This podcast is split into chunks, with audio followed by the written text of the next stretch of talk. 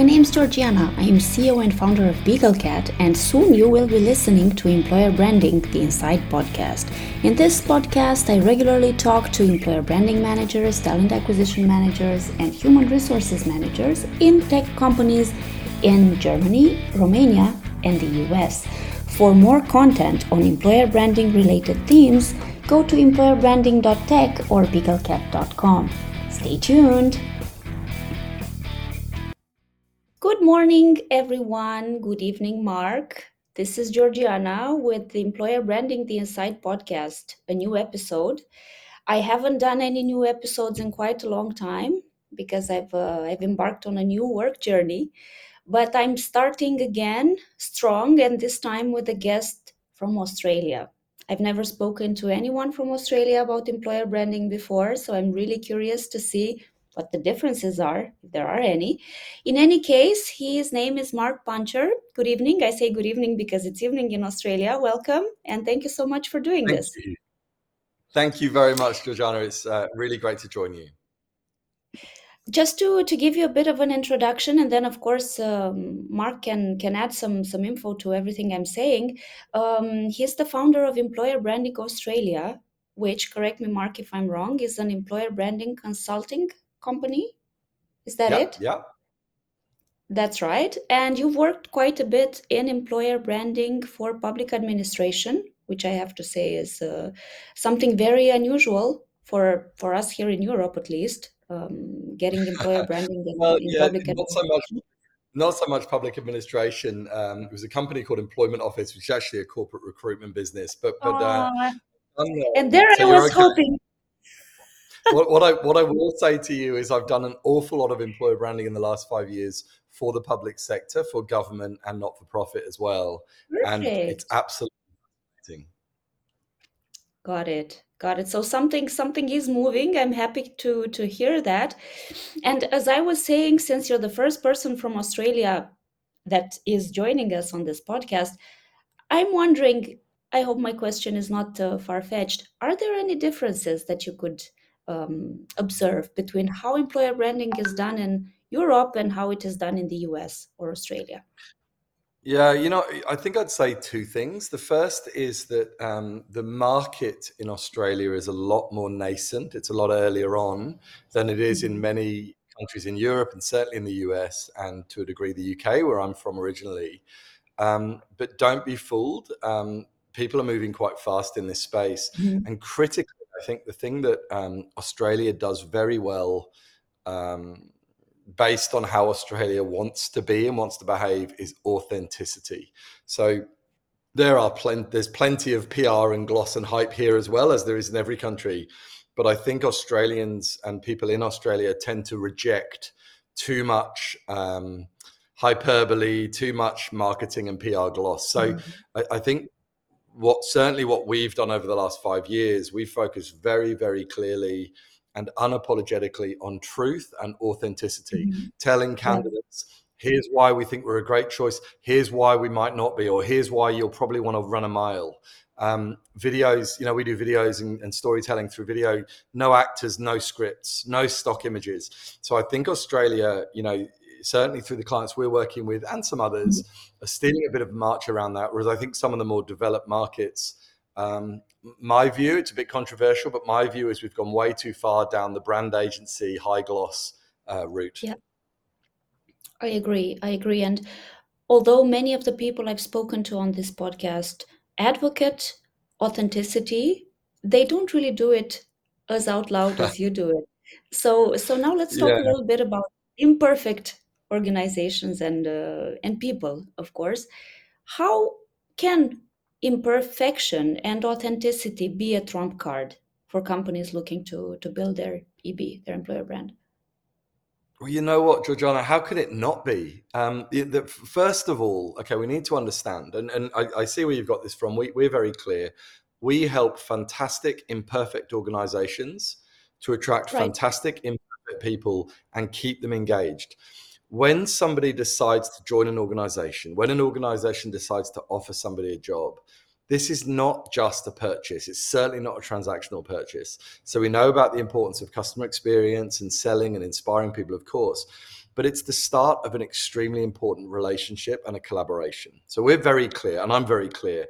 When I go to work every day, I know that I am helping um, to make people's lives better and to make their children's lives better and their loved ones' lives better. Why? Because how we feel at work massively impacts how we are away from work, which obviously impacts our children and our, our loved ones, our friends. Okay. So mm-hmm. when you when you start that relationship with an employer, you're making a decision. Yes, they're paying you to do a job, and that's the foundation. But the impact that that going wrong can have on you as a person and your life, the impact that can have on the employer and the company is absolutely huge. So, how could you not start with authenticity? You know, it's not about, oh, sell them the dream and then, you know, hope you live up to some of it. The worst yeah. result of a recruitment campaign is not failing to hire someone, it's hiring the wrong person. And the wrong person isn't a bad person. It could be someone for whom you're not a great choice in terms of what matters to them. And the worst result of hiring the wrong person is not if they quit quickly, it's if they stay. So we keep seeing cultures rotting and, and, and eroding away based on apathy and people who are disconnected or people who feel oversold or disconnected from the employer they choose to work for. And we wonder why. So, number one, uh, I'll be super sharp with this last bit. Number one, if you oversell to a candidate, let's say you have a toxic team that they're joining a team with some people who are really negative right now. Maybe they're exhausted from lots of change or whatever why would you hide that during the recruitment process when they're going mm-hmm. to see mm-hmm. it straight away they arrive? But the second thing that is super important, and you, you named it as a trump card, when you showcase to talent in the advertising, in the recruitment marketing, in the employer branding, and during the candidate experience, when you showcase to them the work in progress, the challenges, the stuff that isn't so good, the stuff that you want your people to help you solve, whether it's cultural or processes and systems or whatever it is, when you showcase that for the people who can't handle that, of course they'll be put off. That's a great result. You don't want to hire someone for an organization if you're going through a lot of change. Maybe you you've had a big restructure and everybody's very uncertain. If somebody can't cope with that environment, they'll they'll make the problem worse. When you showcase that to the right people, they will see it as part of the attraction. But what I'm seeing a lot of, I love that you said everybody talks about authenticity, nobody's doing it. Um, there's a lot of curated authenticity. So, yeah, we don't give people scripts and we don't tell them what to say, but we do brief them within an inch of their life before we turn the camera on. And so they just sound rehearsed anyway. If somebody on your careers video looks like it's a hostage video and they're being forced to say things, you should never have done one in the first place. You know, it's worse than not having anything. So authenticity is super powerful, and I've seen that it consistently drives better results. I think I, I personally think that the most important thing about what you're saying is that the moment one of the two parties breaks the chain of inauthenticity, then the other might do so. And of course, it's usually up to the company and maybe easier for the company to do it first. And then during the interview maybe the candidate is going to to to be more honest. Because like james ellis told me once everybody lies. Both parties lie. So then let's so Johnny, you, you know yeah you've made a really really great point there around interviews you know we're very i'm very clear um, if you unless you're trying to hire professional interviewees why mm. would you treat an interview like a test where you're trying to catch someone out or see who answers the question the best? We are delivering interviews. And you know what? This is absolutely relevant to employer branding. Anybody who's thinking this isn't employer branding has missed the point entirely. Employer branding is not about a campaign. An EVP is not a campaign. Your EVP should, EVP should throw, flow through your entire uh, recruitment process, your onboarding, and your employee life cycle all the way through to exit. But in those interviews, you're absolutely right when I'm hiring into my own team, it's essential for me that I create an environment where I can have honest conversations with the person. So if I'm asking them, the classic thing is, oh, tell me about your greatest weakness or your area for development. And that's a rubbish question. And, and, and they'll give me a rubbish answer. They'll all tell me, oh, sometimes I work too hard. Sometimes I care too much. And we all know we're doing this dance full of lies. And actually, I'd rather say to people, hey, let me tell you my biggest failings then I want you to tell me yours. You know, what are the things that you hate about yourself or that you struggle with? You know, if I if if this role doesn't work out, if you join us and it doesn't work, what's gone wrong? And we we create these incredibly open conversations whereby people can can explore that with us. But it starts with really believing genuinely no one I'm employing is perfect. We're not perfect. Let's figure out whether the problems we're trying to solve in our own lives and in our company, whether that collaboration can help us move forward in that space. Absolutely. And we've uh, we've covered already the the key components of employer branding done right. So then I'm going to jump to to our next topic, which is maybe a little bit overused or over spoken about, but still always actual because I still see a lot of mistakes being made, and that is uh, job descriptions. And I'm wondering, what would you say are the top three mistakes that companies make when writing their Hmm, job description? Anna. And I think the, the point I'll make uh, from an English perspective is I'll say the difference between a job ad and a job description or a position description. So one of the mistakes people make is they take the job description and put it all in the ad. And we need to understand the difference. A job description or a position description is a legal document that protects the employee and protects the employer. For example, if you're going to make someone redundant or if you're going to performance manage someone, very different circumstances, um, the first thing you do is you pull out the job description and you talk about do we still need this role or not? Is redundancy exactly, this person exactly. what, but what people tend to do is they take the job description and they plonk that in the job ad. A job ad is not a legal document. Now, I, I know that there is some le- legal ramifications. If you've put it out there, it's part of the legal contract. But realistically, a job ad, you know what? A job ad, everyone says a job ad's a sales tool. It is, but I would rather see it as a magnetic mirror. Your job ad is Mhm, designed that the target talent, the people that you believe will thrive in your organization, that they see themselves in your organization and they're attracted to take action. So that's the first thing, trying to cover every single thing. The, the next thing that people get wrong, and it is a really easy one to solve, is they, they make it all about themselves. If you want to inspire somebody to take action, if you want to influence somebody, which we're trying to do with the job ad, you absolutely need to start by making it about them.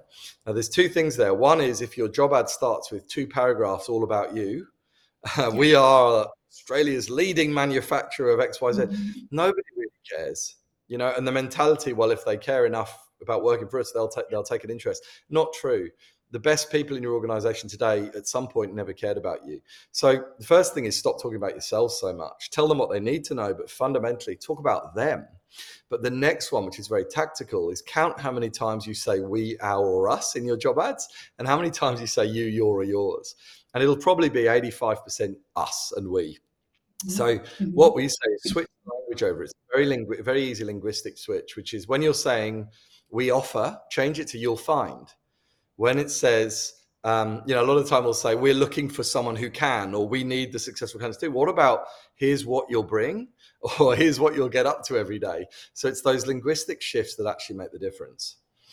The next thing Mhm. I'd say that's really important is uh, what people often do is they leave the what you'll get and why you should apply. Either they leave it out completely, basic error, or they put it all at the end. And and what they're thinking is that they're thinking that the candidate will read through every single thing. So they think that the world is waiting for them to advertise a role. And when they do, they'll punch the air and they'll they'll take the day off work or, or they'll, they'll they'll stop everything to spend some time reading all the Mhm, way through this. Exactly. It doesn't happen. So we need to sell the what you get early. We don't want to go ridiculously in depth because we need to have the functional stuff of what you're going to have to do and what you're going to get and so on. What, what do you learn and so on. But actually, it's sell it early, inspire people, and then later on, really go into detail around the, the, the, the why you should join us. And it's combining the functional benefits of that, the functional elements of the EVP, with the cultural, social, and emotional elements. Indeed, and what I would add to this is um, is also that sometimes jobs and job responsibilities are so dynamic, and I don't know where where I read this at some point. Someone uh, um, saying that why why don't you get a person who's actually working on a job to tell you what they're doing on a day-to-day basis because they might be doing other things than the ones they were hired for and then you'd get the perspective the complete transparent and you know actual perspective of someone doing that and you'd get transparency and you'd get authenticity and the person interviewing would know the entire part of the story. So i found that Well, yeah, really really relevant you know because yeah yeah, many times job descriptions are so obsolete that yeah it's it's a big it's a big challenge. And you know I was thinking quite about tactical things of writing the job ad, but strategically, I'll tell you what we do consistently with our clients. First of all, classic employer branding and recruitment marketing, don't just think of one role or the next role you're trying to hire. Look at your recruitment over the next 18 months. Mm-hmm. Where are you going to be consistently hiring? Whether you, and, and by the way, many of our clients have 50, 100, 200 people. These are not all massive organizations. But let's say you have a role that you're reasonably consistently recruiting for, whether it's four a week or whether it's four a year, but, but it's a majority role for you. What we do is we put the hiring manager, the people who are hiring into that role, plus people who are doing that job, plus recruiters or people in culture folks, plus marketers in a room. Once a quarter. Sit down. Don't say how we're going to fill this role. It's how are we, you know, we know that we're going to regularly recruit for this role. Who are we targeting? What do we need? What matters to them? How what is our pitch to those people? What is our if we've got an evp how does that cascade to this audience and then how are we going to go out there and find them and all of the answers are in that room but it's when i look at job ad briefs so where a, let's say you've got a recruiter in house and they're going to a hiring manager to do a brief all of the questions that the recruiter asks are basically saying who do you want so it's like the like the hiring manager is the client, and they're saying, "Who do you want me to get for you? What do they have to have? How many mm-hmm. years experience?" It's completely the wrong mentality. Of course, we'll say who you're looking for, but critically, and, and, and tell me about those people. What matters to them, as far as you know, and why should they apply? And, and not just what you know we've got this evp or we know that typically let's say it's social workers or maybe it's uh, retail assistants maybe it's um, project managers, software engineers. We have this idea. We've built up this this um, info bank on why people should join us in this role. Well, what about right now? What are you doing in the next three, six, nine months that this person's going to be able to be a part of? Oh, you've got a new manager. Oh, you're trying out a new software. Oh, you've developed a new process. Oh, you've got a new you know strategy that you're deploying.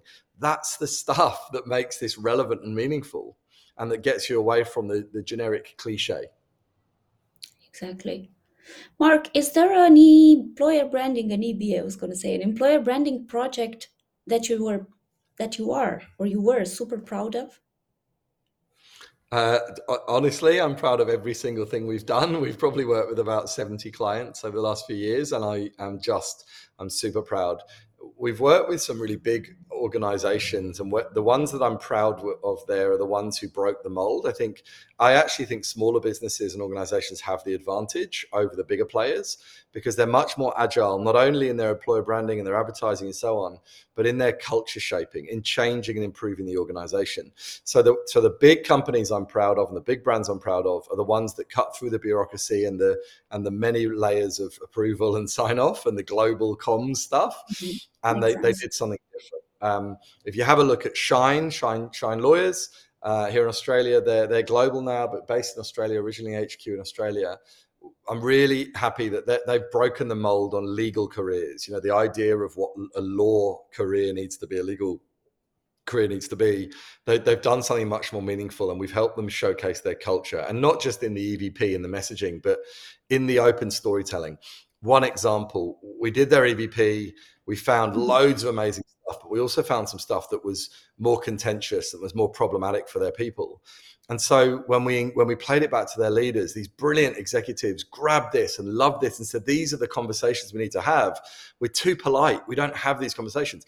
So we we we did a load of storytelling. I facilitated some, you know, warts and all video um, panel discussions where I was essentially challenging them about the problem stuff and getting their views.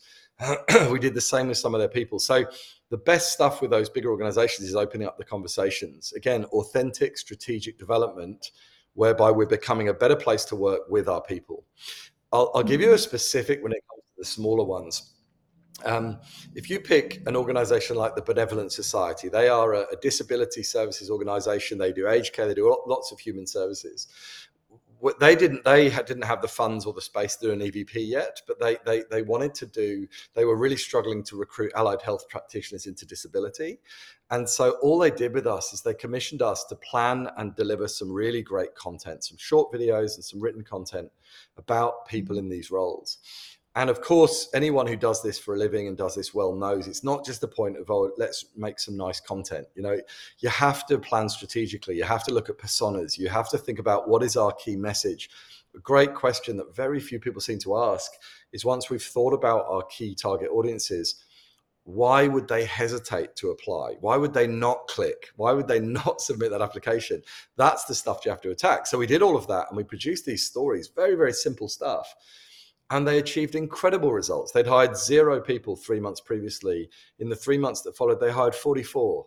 They, they saved an awful lot of money on recruitment agency fees and temp agency fees. They had a groundswell of connection with their people and employee advocacy, more referrals than they'd ever had through their employees, and so on. So that got great results. But I've also seen very ordinary, day to day you know, unre- un- unrecognized employers do this stuff consistently well over time.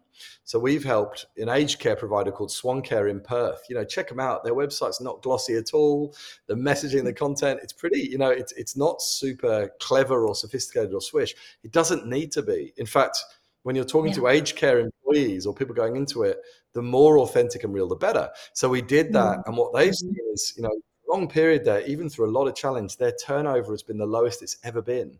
Their their attraction has been better than it's ever been. It's still hard for some roles, but they're consistently outperforming their competitors.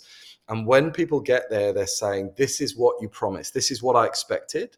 I have seen your culture. I've been following you on social media for a while now, and here I am, and I'm proud to be here, and I'm ready to help you grow."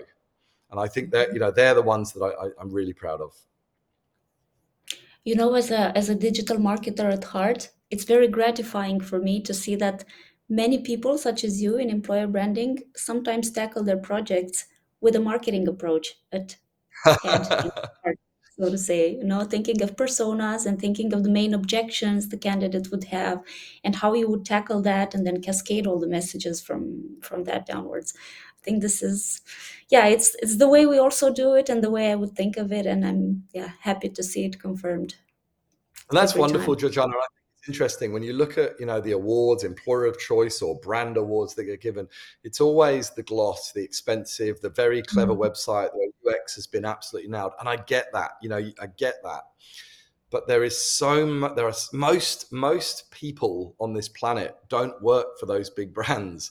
They work for everyday organizations smaller businesses. They work for for for organizations that are not sexy and glamorous.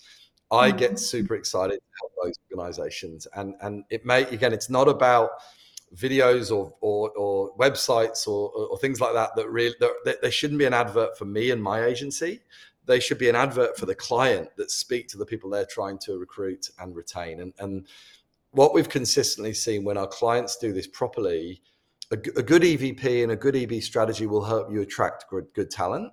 A really great EVP and a really great strategy will help you retain people for the right mm-hmm. reasons, mm-hmm. help you improve as a place to work and as a commercial organization with your people and through your people. And, and that's what employer branding should be. Yes, and I, I, I firmly believe that people work for people, not for organizations. so once you've understood this, I think you get a completely different perspective on your employer branding, or you should at least. And uh, now we are close to the end of this episode. And I'm wondering if you have a few predictions for employer branding in 2023. Well, uh, look, I think the biggest one is it's linked to what's going to happen in the world. Um, you know, many of your listeners will be um, quite familiar with a, a, a, global recession, with a downturn. We have um, a war, an extremely unjust war. We have um, some really fundamental challenges ahead of us. Here in Australia, very few people here are really switched on to the fact that these financial challenges are ahead um, because we are very different and moved away. But I believe that in Australia and, of course, in many other countries, um, we're going to see that change. What's super interesting there is that the classic response is, um, and unfortunately, I believe we are going to see hiring freezes. We are going to see people lose their jobs. Certainly, in some countries, yeah, we are seeing it. Look at the mm-hmm. right. Mm-hmm. And it, interestingly, though, the tech industry were aggressively hiring people at any cost at pace because their investors were saying, we'll only invest in you if you're growing. And then those investors changed their tune. And then, so the same organizations that were aggressively hiring people are now, are now removing those people. And, and so I think, you know, I don't think it will be as extreme as that in all industries, but that's coming. The point for me is it's not just about, okay, talent attraction will slow and, and there will be challenge there.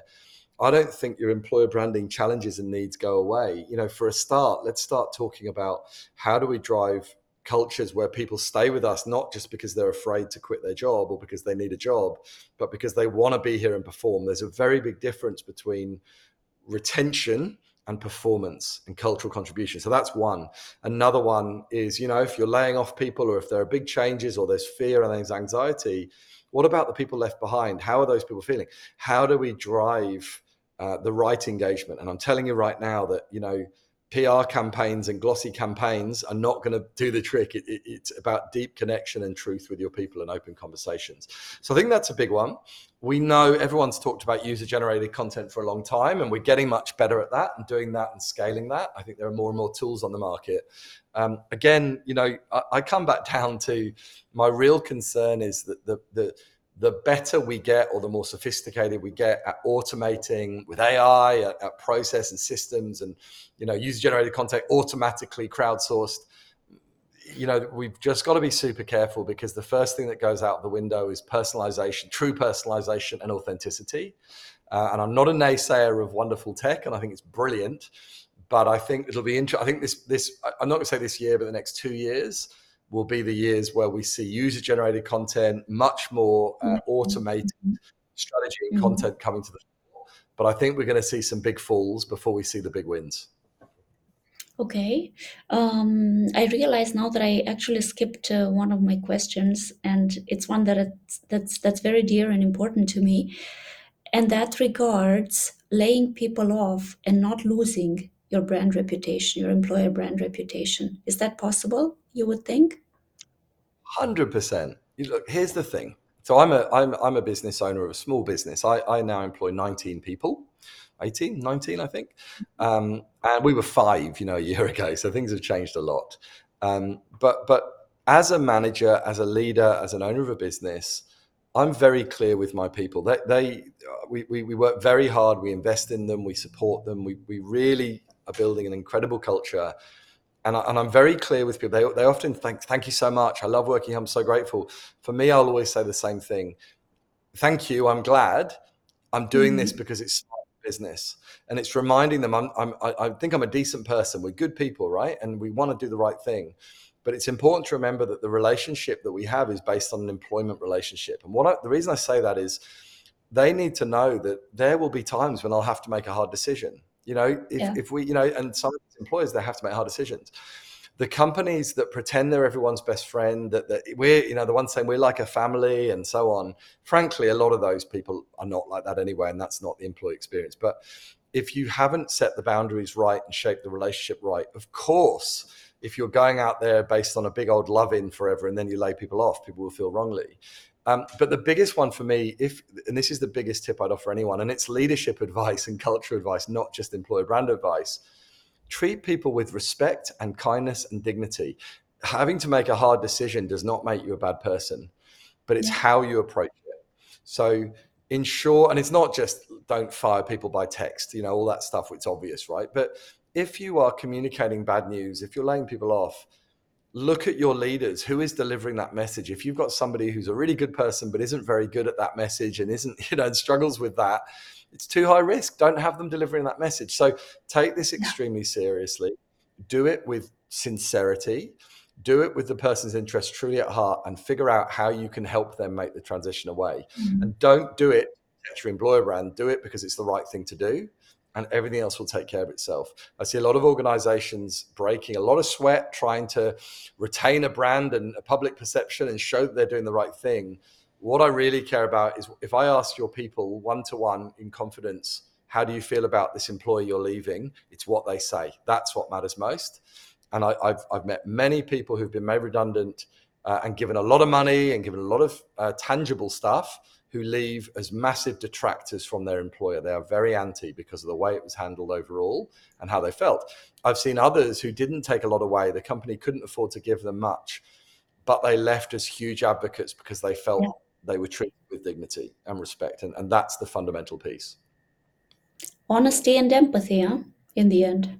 There we go. Who'd have thought it? Okay, and as we've reached the end of this episode, a very important question. I wouldn't say the most important question, but one of the most important ones. As a gin lover myself, I'm wondering are there any Australian brands of gin that you could recommend? Oh, thank you very much. the So you, the book recommendations usually I, I usually ask from my guests. Thank you. Well, I can give you both a book and, a, and gin. Uh, so I am a gin enthusiast. I, I, say on my signature and on my LinkedIn, I'm a dad, a CEO, and a gin enthusiast uh, in that order. And um, the, the, the gin that I would absolutely jump to um, right now is uh, Applewood. Uh, Applewood is doing a huge amount of great stuff, and they have many um, many varietals. Um, I would also have a look at Malfy Rosa um, with a with a sprig of rosemary and a, a wedge of grapefruit. So that mm. that's well worth it as well. I believe that might actually be European in origin. Um, the um, in terms of a book, uh, I'll tell you right now: read Middlesex by Jeffrey Eugenides. It's a big read. It takes a while to get into. I did, but it will in college. Oh my God, you're right. I love, absolutely adored that book. Thank you for this recommendation. No problem at all. It was a pleasure talking to you, Georgiana. Thank you. Thank you so much, Mark, and uh, let's stay in touch, okay? Thank you.